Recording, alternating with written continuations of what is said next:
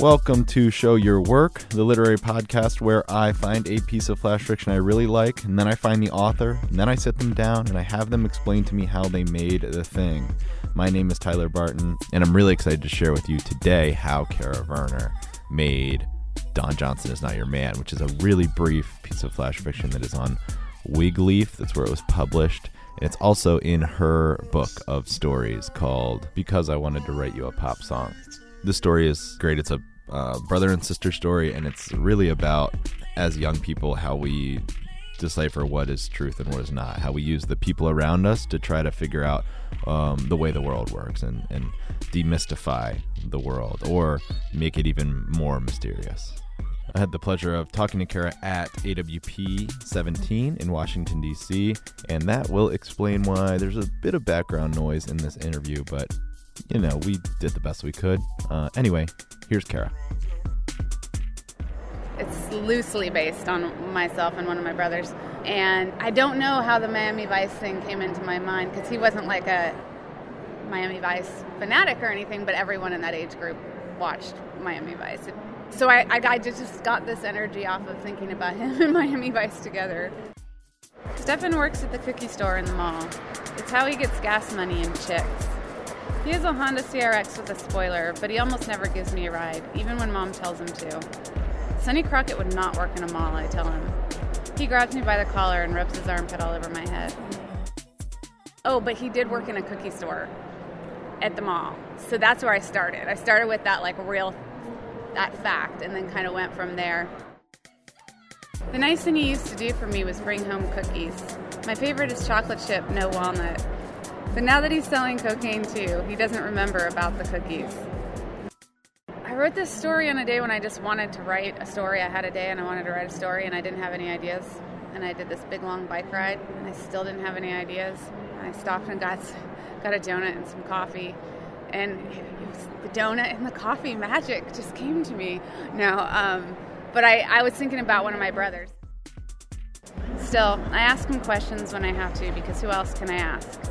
Today I'm thinking of asking if boys like to have sex with girls on their periods, but maybe I'll think of something else. And then I rode home and I take my phone, I talk into it, I pull over, talk into it, keep riding. Sometimes I ride and talk into it. It doesn't work very well though. it's not safe. And then I rode home and wrote it, and it mostly just came out like um, in, a, in a one shot, which never happens to me ever. The other night he came home drunk, which I could tell because he talked drunk. He threw a wad of cash into the middle of my room and told me I could have it. I don't deserve it, he said. But it sounded like I don't deserve it. Then he lay down on the floor and didn't get back up. It was my brother, passed out on all this money. I think every story needs a sense of humor. I like every story to have a little bit of violence or sex, one of the two. I think a sense of sound, like I want it to play with language in a way that it's very aware of sound.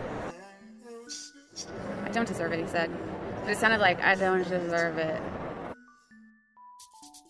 I usually have one thing, like a title or the first sentence, and if it has sort of whatever energy for me, then I just keep trying to write a sentence after that, and it's really slow. And um, I don't usually know what the story's about or where it's going until it actually just just goes there.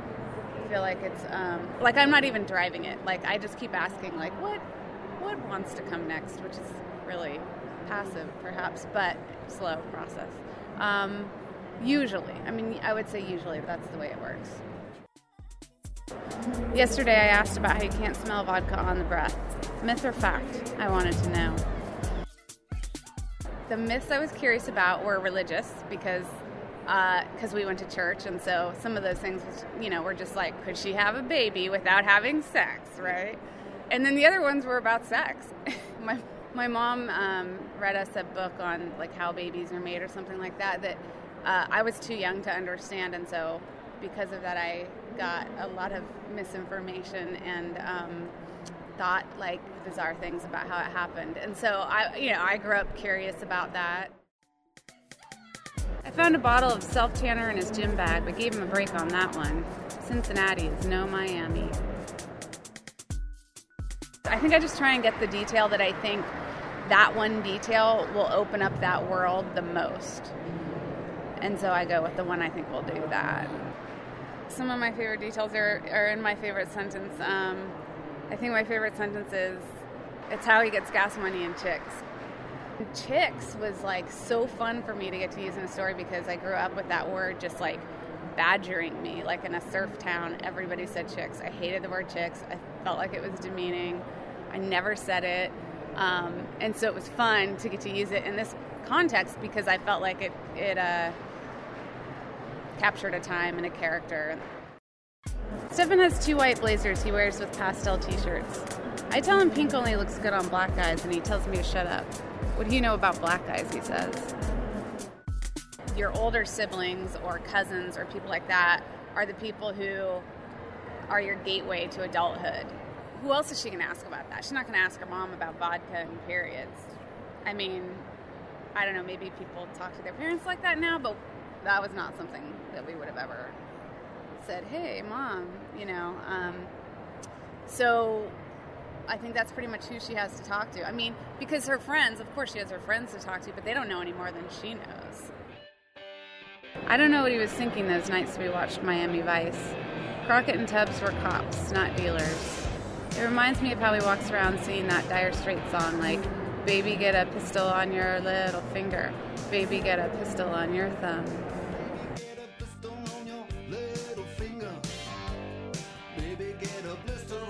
I think this was the first short story I put a line of music in.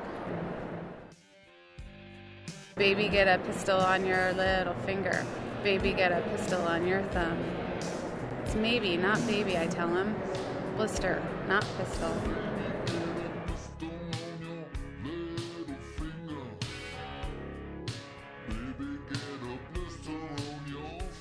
I have a lyric that um, this is going to sound conceited, but I like the way I hear, heard it better. I think it's a better lyric, and it's from a Tom Waits song. And the lyric is um, How do the angels get to sleep when the devil leaves his porch light on? Which is a great lyric, but I heard it as um, What do the angels get to see when the devil leaves his porch light on? Which I like better.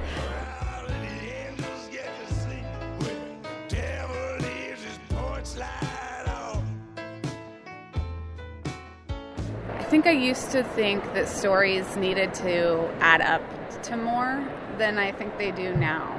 Um, so I think that they can be snapshots and they can be hints and feelings and not necessarily um, this really pristine arc that lands somewhere that connects it all back together.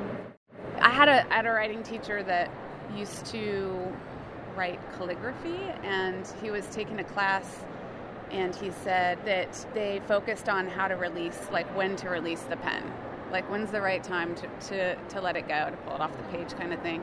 And he applied that to writing, and I think that stays with me. So, like, was it the time to let it go? Um, whether I think it adds up exactly or not. And now, here's Kara Vernor reading her story, Don Johnson is Not Your Man, in full. Don Johnson is not your man. Stefan works at the cookie store in the mall. It's how he gets gas money and chicks. He has a Honda CRX with a spoiler, but he almost never gives me a ride, even when mom tells him to. Sonny Crockett would not work in a mall, I tell him. He grabs me by the collar and rubs his armpit all over my head. Still, I ask him questions when I have to because who else can I ask? Yesterday I asked about how you can't smell vodka on the breath. Myth or fact? I wanted to know. Today I'm thinking of asking if boys like to have sex with girls on their periods, but maybe I'll think of something else. Stefan has two white blazers he wears with pastel t shirts. I tell him pink only looks good on black guys, and he tells me to shut up. What do you know about black guys? He says. I found a bottle of self tanner in his gym bag, but gave him a break on that one. Cincinnati is no Miami. The nice thing he used to do for me was bring home cookies. My favorite is chocolate chip, no walnut. But now that he's selling cocaine too, he doesn't remember about the cookies. The other night he came home drunk, which I could tell because he talked wrong. He threw a wad of cash into the middle of my room and told me I could have it. I don't deserve it, he said. But it sounded like I don't deserve it. Then he lay down on the floor and didn't get back up. It was my brother passed out on all this money. I don't know what he was thinking those nights we watched Miami Vice. Crockett and Tubbs were cops, not dealers.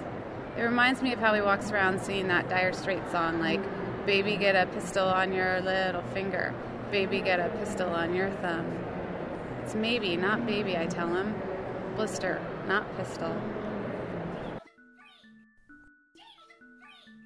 That was Kara Vernor reading Don Johnson is Not Your Man, which is a flash fiction that was published in Wigleaf a couple years back. You can still find it online. There's a link to it in the show notes. You can also find there a link to buy Kara's book, which is a collection of flash fiction um, that was that came out uh, last year from Split Lip Press, and it is called Because I Wanted to Write You a Pop Song.